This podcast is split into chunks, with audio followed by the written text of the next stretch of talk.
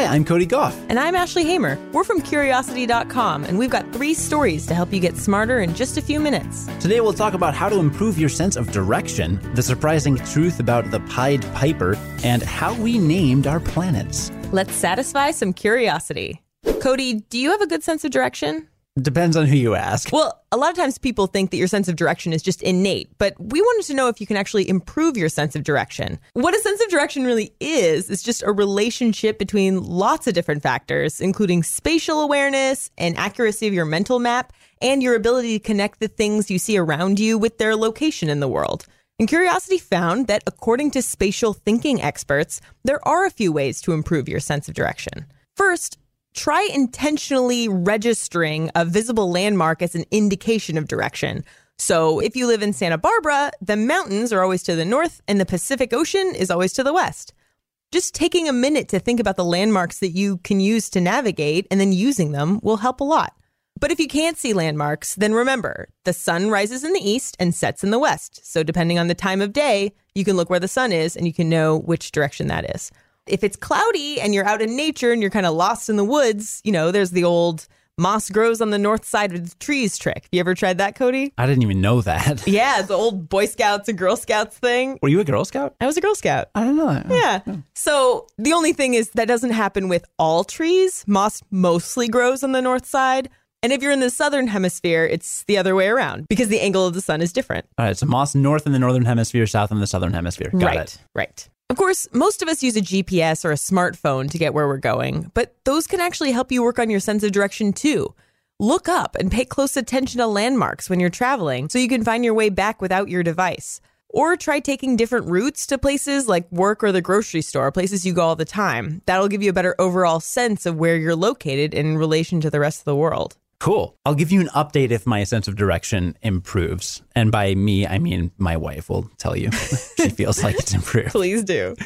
So, Cody, you, you know about the Pied Piper, right? Yeah, vaguely, it's a fairy tale. Okay, well, here's a quick refresher. So, there's this German town that's dealing with a terrible rat problem.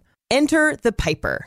He agrees to rid the town of rats in exchange for a large fee, and he does that by playing his little pipe until the rodents come out and follow him. Then he leads them away and returns to collect his money, but the town decides not to pay. So he takes out his pipe and he begins to play again, and this time it's the children that begin to dance and follow him. He leads them to a crack in a mountain which swallows them up forever. Savage. Yeah, it's pretty dark. Well, Curiosity looked into the origins of this story. And it's fake, right? Well, first of all, what even is a Pied Piper? Pied is just an old fashioned way of saying he was dressed in colorful scraps of cloth. And Piper obviously refers to the fact that he plays a pipe.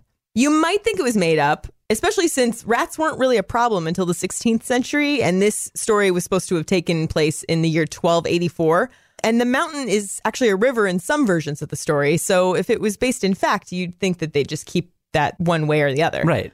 But something happened in 1284 because a stained glass window depicting a magical figure in colorful clothing was commissioned just about 15 years later.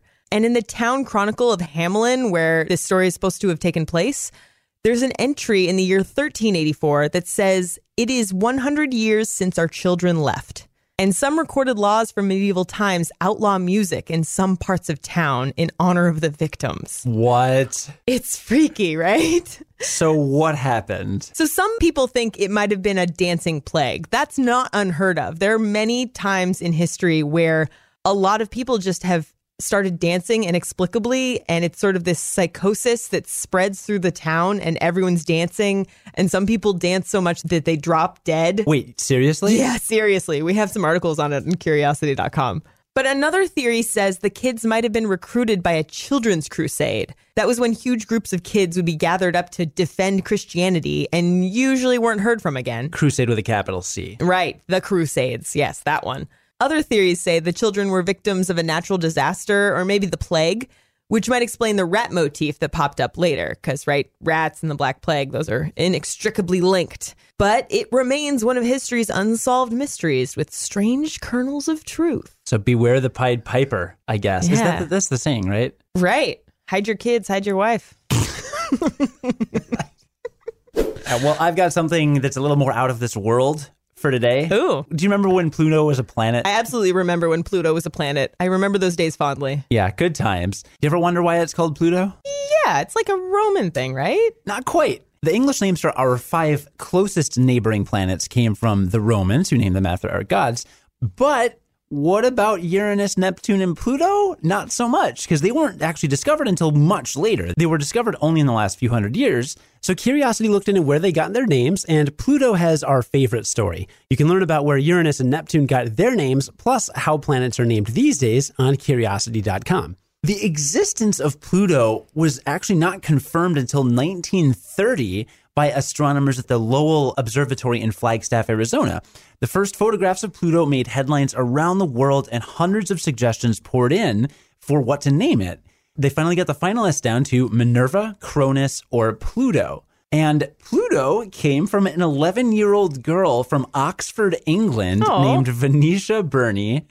And she had mentioned the name to her grandfather, who was a librarian who passed on the suggestion to an astronomy professor he knew. And then the professor cabled the suggestion to his colleagues at Lowell Observatory. Ah, so she was connected. Yeah, nice.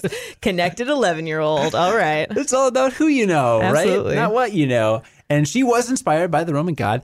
And the name Pluto was voted on unanimously. Also, partially popular because the founder of the observatory was Percival Lowell. His initials are PL. Oh, that makes sense. And after they chose the name, Venetia's grandfather gave her five pounds, British pounds, which is about $450 today as a reward. Wow. It's great for an 11 year old girl.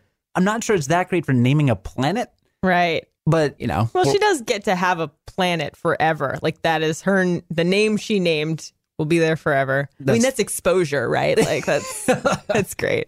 Join us again tomorrow for the Curiosity Daily and learn something new in just a few minutes. I'm Ashley Hamer. and I'm Cody Gough. Stay curious. on the Westwood One Podcast Network.